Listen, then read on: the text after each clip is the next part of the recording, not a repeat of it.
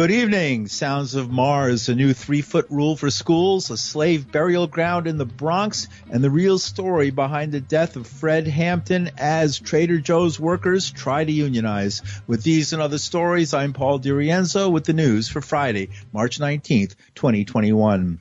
NASA's newest Mars rover has sent back the first ever sounds of driving on the red planet. The noises made by Perseverance's six metal wheels and suspension are part of a 16 minute raw audio feed released this week by the Jet Propulsion Laboratory in Pasadena, California.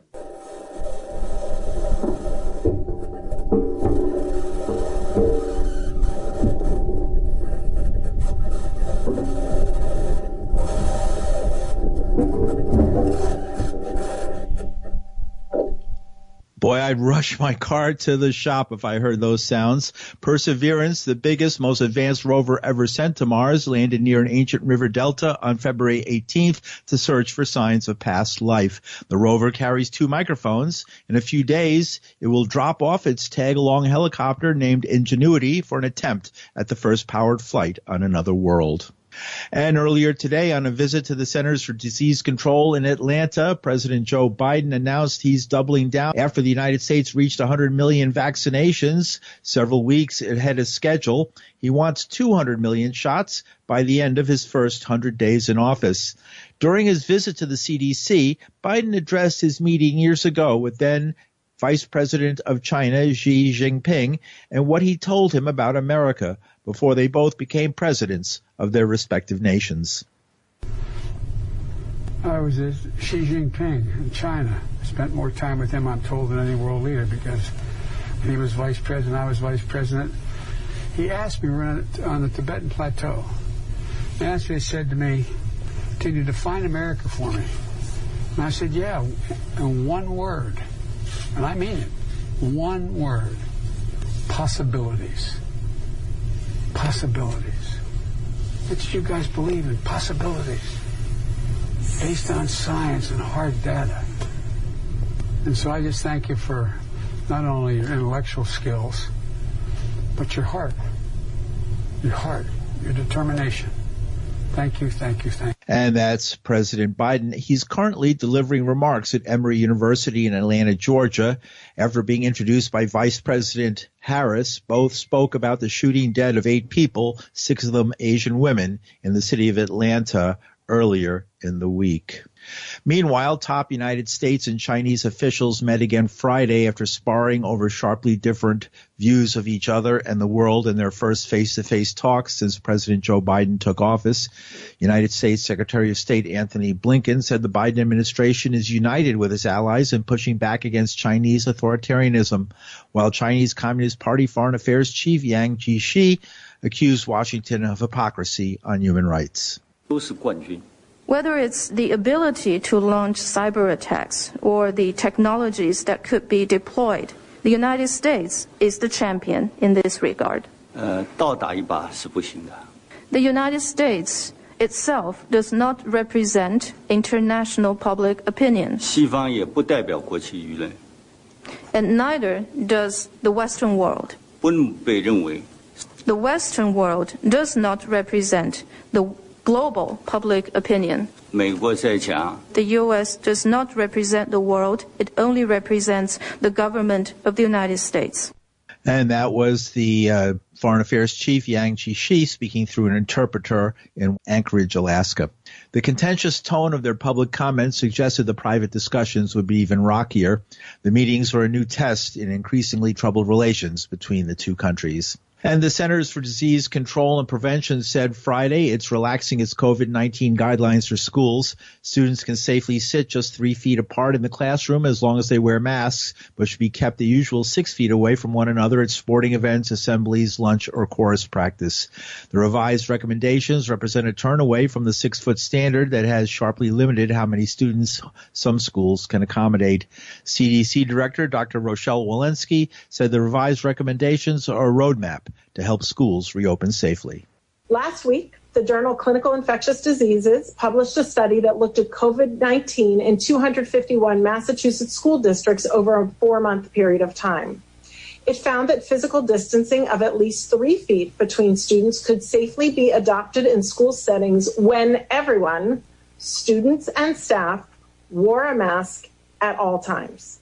CDC Director Dr. Rochelle Walensky after the CDC director made her guidance, Mayor Bill de Blasio held his daily news briefing announcing that on Monday the city will give some public school students learning remotely another chance to opt into in-person classes. The new opt-in window will be for pre-K, 3K, elementary, and District 75 special ed students. I think there are more and more parents who want their kids back in school. Uh, they have seen real progress in the fight against COVID, and a lot of time has passed where kids have not been with educators and with their peers. And so I think you're going to see a lot of parents who want to take advantage of this opportunity. Mayor de Blasio, in a late afternoon statement, Principals Union President Mark Cannizzaro said while staff was ready to welcome students, the unions hadn't been warned. Once again, the statement reads, detailed plans should have been shared with principals prior to any citywide announcement. And in more local news, the daughter of late Senator Daniel Patrick Moynihan admitted she told two Asian American persons, quote, you're not from here, you're from China, go back in a dispute over cab fare on First Avenue at 22nd Street. Maura Moynihan apologized but added she's, quote, devoted most of her life to working with and for Asian people. One of the two persons at the receiving end says he filed a police report adding, Whatever your past work, it doesn't justify what you say or how you conduct yourself. You say a racial slur and it's inappropriate and unacceptable. And up in Hunts Point in the Bronx, it's where the city's vast wholesale food markets are located. It's a South Bronx neighborhood and has also been derided as an open air brothel for truck drivers and been depicted by Spike Lee as a home to crack smoking fiends. But in fact, it's a poor, struggling, and proud community with an ancient history, one of the few places in America where deeds document landowners reaching back to Native Americans who were coerced into signing away their lands to European colonists. Hunts Point is also the site of a 17th century graveyard named after a 19th century poet with a secret, a burial ground for enslaved Africans. If the city parks department has its way, the burial ground will remain a secret after students at a nearby elementary school discovered the plots, a sign marking the historical significance was erected, allowed to rot away, and then replaced with a sign that omitted the buried slaves. A former history teacher and curriculum chief for the Department of Education is Philip Panaritis. He lives in the Bronx. He says slaveholding was much more widespread in New York than previously taught. 20% of the of New York, which was Manhattan in those days, was free or enslaved uh, black people one in every five citizens. The same was true in uh, the estates. In, the same was true in towns in Westchester. And in the Bronx, which was part of Westchester, the West Farms, 20%, the, the Morrises, the Phillips had a plantation down here. Morris had over 30 slaves.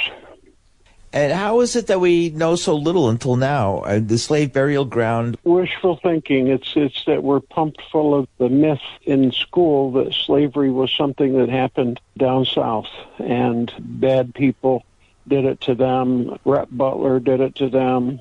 It's not us enslaved African burial grounds that have been discovered in the city. Of course, the most famous is is in Lower Manhattan, but there's one up in the Bronx that you and I were uh, involved in researching, and that you did a lot of work on. Tell us a little bit about the one in Hunts Point. The headstones are the white folks that lived there who are memorialized with not only there, but in the streets, people like Fox and Leggett and Hunt and uh, Tiffany and those people. And across the main road at the time, Hunts Point Road, which doesn't exist anymore, we found all this through old maps, which you were helpful in we found that the reason for it being across the road and not next to the masters was that they couldn't they the enslaved people couldn't be buried in consecrated ground. So so there's a picture one picture photograph of the hunts point slave burial ground as it was called. It shows the graves in 1910 and falling down wooden markers with initials instead of the stone markers that the white folks across the road had. It's in pretty bad shape. A street came through around 1911 or 12, Drake Park South, and they graded it all up. So, in the process of doing that, either the street department or the parks department, which owned it, put fill on the cemetery. The markers weren't moved. There was no sign to memorialize them. And I heard about it and started asking and started doing research and going to the archives and getting wills and went up to White Plains, the county seat, and that was very helpful because it had census records with the number of enslaved people. And much to our surprise, because I'm a history teacher and had worked down at Tweed in history for the city. Uh, much to our surprise, everything I learned about slavery in New York that uh, differed from the South, and there was just one or two enslaved people in a family, and that uh, they would sleep in the basement or the attic or something like that. Uh, that wasn't the case up here. There were little mini plantations. We found multiple, according to the census records, of course, no names, but just the number of enslaved people and the number of Indians they counted, we found the estates had 13 and 11 and 12 and 8 and so there was a significant population, and they're the ones that made the estates wealthy. Twice a week, there was boats going down the East River to the market in Manhattan, bringing produce and bacon and wheat and the cows up here. The city really hasn't gone out of its way to really make a a point of it. I mean, there was, as we were talking about earlier, there was a sign. It was sort of faded out sign. It was replaced with a sign that didn't even have the right information on it. What does that tell you? I'm disappointed by that, Paul, and I I think it's uh, unfortunately it's consistent with the way that our work has been has been treated by the Parks Department from the very beginning. It's been a Bronx thing, and the people in the neighborhood down there don't vote as much or give money as much, which is why you have all the environmental racism and what is it, 13 incinerators in Hunts Point because they can get away with it. There could have been a sign and there should have been a sign and and they should have made the sign legible and they shouldn't have changed they shouldn't have taken anything out of it we still haven't found any descendants you know if there was a descendant community where you could say oh this my great great grandmother was one of the people here they would actually have a say in what would happen there and whether their bodies would be disinterred a former history teacher and curriculum chief for the Department of Education is Philip Panaritis. I was also a teacher at PS 48 the group of students at PS 48 is also uh, a school that's also named for Joseph Drake, the 19th century poet who's buried in the White Cemetery, were led by us and teacher Justin Zarka to identify several dozen people who may be buried near Drake Park by examining archived wills and newspapers. The 1800 census listed 44 enslaved Africans living in the Hunts Point area, and burials continued at the site near Drake Park until the 1840s and you're listening to the news on WBAI New York. I'm Paul DiRienzo. And in New York City, Mayor Bill de Blasio announced the city's daily COVID-19 indicators and the newest indicator, vaccinations. 3,139,592 vaccinations from day one, and that pace is picking up, and we're hearing good news about more vaccine coming. We can really make this number go higher and higher every day with additional supply. So that is looking real good. Let me go over today's indicators. Number one, daily number of people admitted to New York City hospitals for COVID 19. Today's report 215 patients. Confirmed positivity level 33.92%. Hospitalization rate 3.61 per 100,000. And now, new, number two, new reported cases on a seven day average. Today's report 2,115 cases. Number three, percentage of people testing citywide positive for COVID 19. Today's report on a seven day rolling average, 6.6%. Mayor de Blasio, a popular grocery chain in New York and around the country, released a coronavirus update of its own last week, outlining how it's caring for its workers and customers.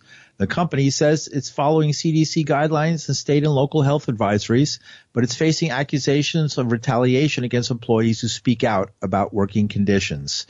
It's a popular place. A lot of us go shop there almost every day. Trader Joe's. Mary Steffenhagen reports.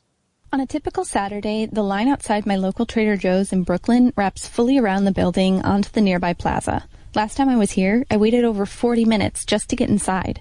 It's a sign of the store's continued popularity and loyal customer base throughout the pandemic. But in the past couple of weeks, Two Trader Joe's employees have gone public with stories of retaliation against them. Ben Bonnema worked in a store here on the Upper West Side. A couple of weeks ago, he wrote to Trader Joe's CEO. He asked the company to implement new safety measures around ventilation in his store, a COVID-19 precaution. After he sent the letter, managers fired him.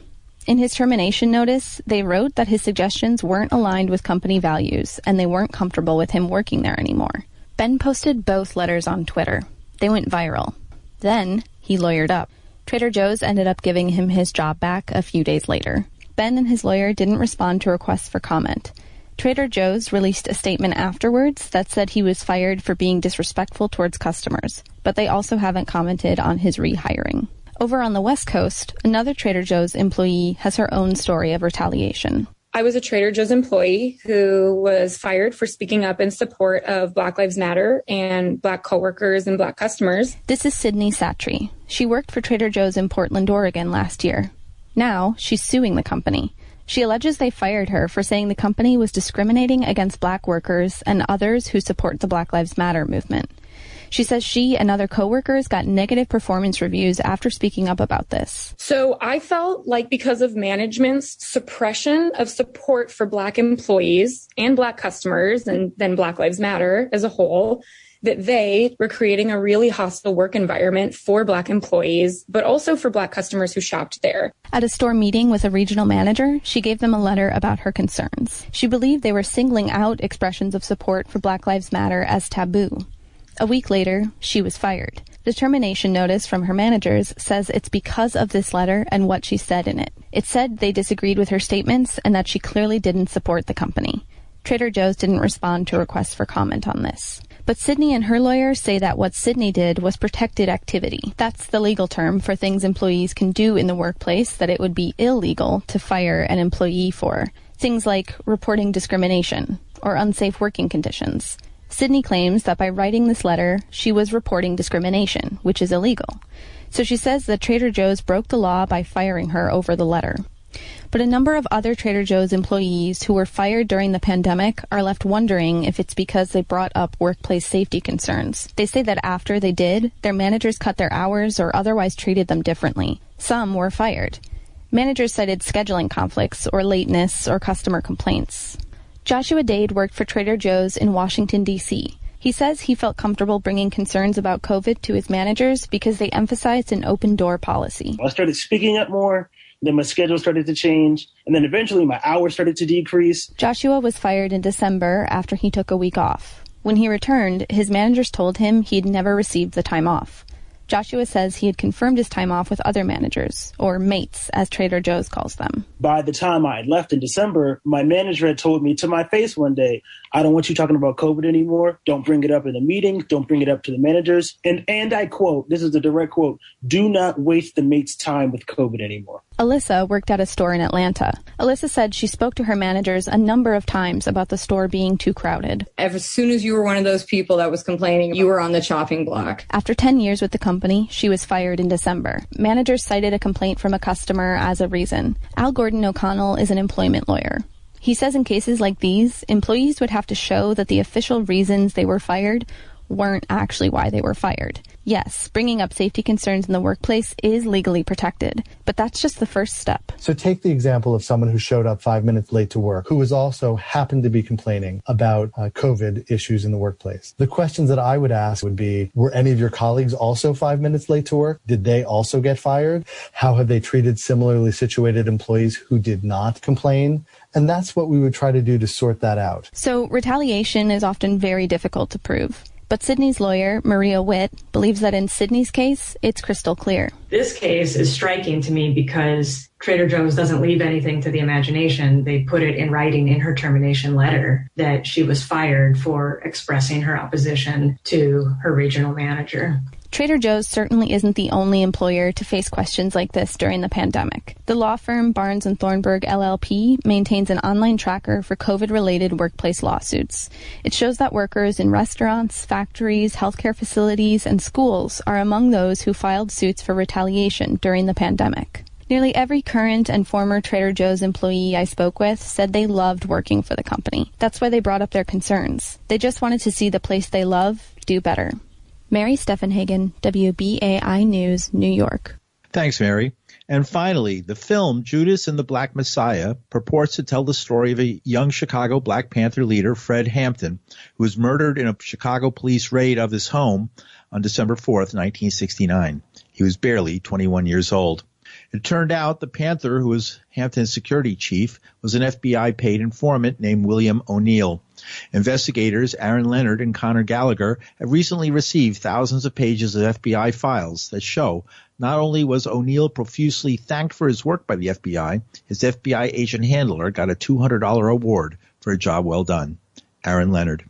The Chicago police carried the operation out that killed Fred Hampton and Mark Clark, but they couldn't have done it as efficiently without the aid of the FBI and this key informant, William O'Neill. So that was new information. And then just two weeks ago, I got another 490 pages on Roy Mitchell, and this is going to be the topic of uh, our next article in Jacobin, uh, which looks into the overall counterintelligence operation leveled against the Black Panthers in Chicago. Um, there aren't quite as stunning revelations in this second batch of documents, but there are some very provocative entries, including a commendation letter that is routed to Mitchell's file for the great work the Chicago FBI did in aiding in the apprehension of Angela Davis uh, in October 1970. As near as I know, this is brand new. The lawyers are Jeff Haas and Flint Taylor. Is there any attempt at all to say there was any actual police work here going on? I mean, was there any, what was the alleged crime that led them to bust into somebody's house in the middle of the night? The Chicago police wanted to exact revenge for the killing of two of their own in the middle of November. Two associates of the Black Panthers had a shootout with Chicago police, and the police in turn wanted the Black Panthers to pay a price, and it seemed like killing Fred Hampton was the price they wanted to pay. The FBI was instrumental in assisting this. They celebrated his killing. That's why they were paying out the money. Receiving this file kind of led Connor and I to re examine the whole operation against the Chicago Black Panther Party, and it's really quite shocking and I don't think enough attention has been given to, you know, not only the killing of Fred Hampton, but this informant, William O'Neill. First, he joins the Panthers on the ground floor. He rises to chief of security. He acts as Fred Hampton's bodyguard. He rose to chief of staff for the Illinois Black Panther Party. Even after Fred Hampton is dead, the FBI is leveling stuff against the Chicago Panthers, and they're using this character, William O'Neill, to do it, who seems to be very effective.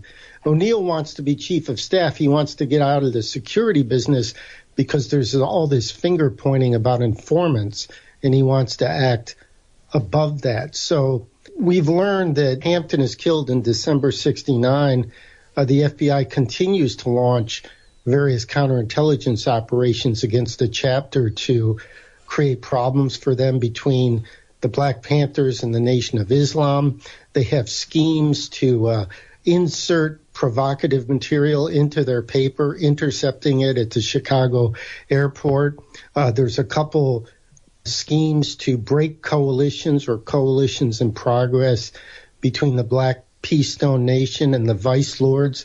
This is beyond what had already happened in 69. So there's a whole wealth or, you know, dearth of things going on, which people today can really learn quite a bit from because it seems like what the FBI is doing more than anything is to try and break these coalitions and attempts at unity by these various radical, revolutionary, progressive, or even just more street level organizations that are struggling to survive, as it were. It was the alliance of workers and students that had to be destroyed. This film, Judas and the Black Messiah, for all its strength, it should not be read as history. This whole notion of stopping the rise of a black messiah was one of five points in the FBI's overall counterintelligence program aimed at black nationalist groups.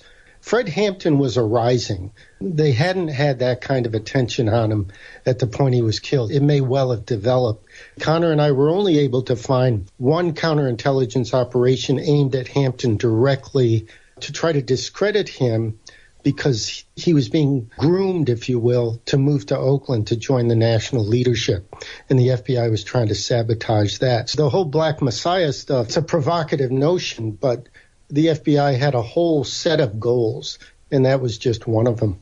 Investigator Aaron Leonard. His co-author is Connor Gallagher. Their article, Newly Obtained FBI Files Shed New Light on the Murder of Fred Hampton, is available at jacobinmag.com.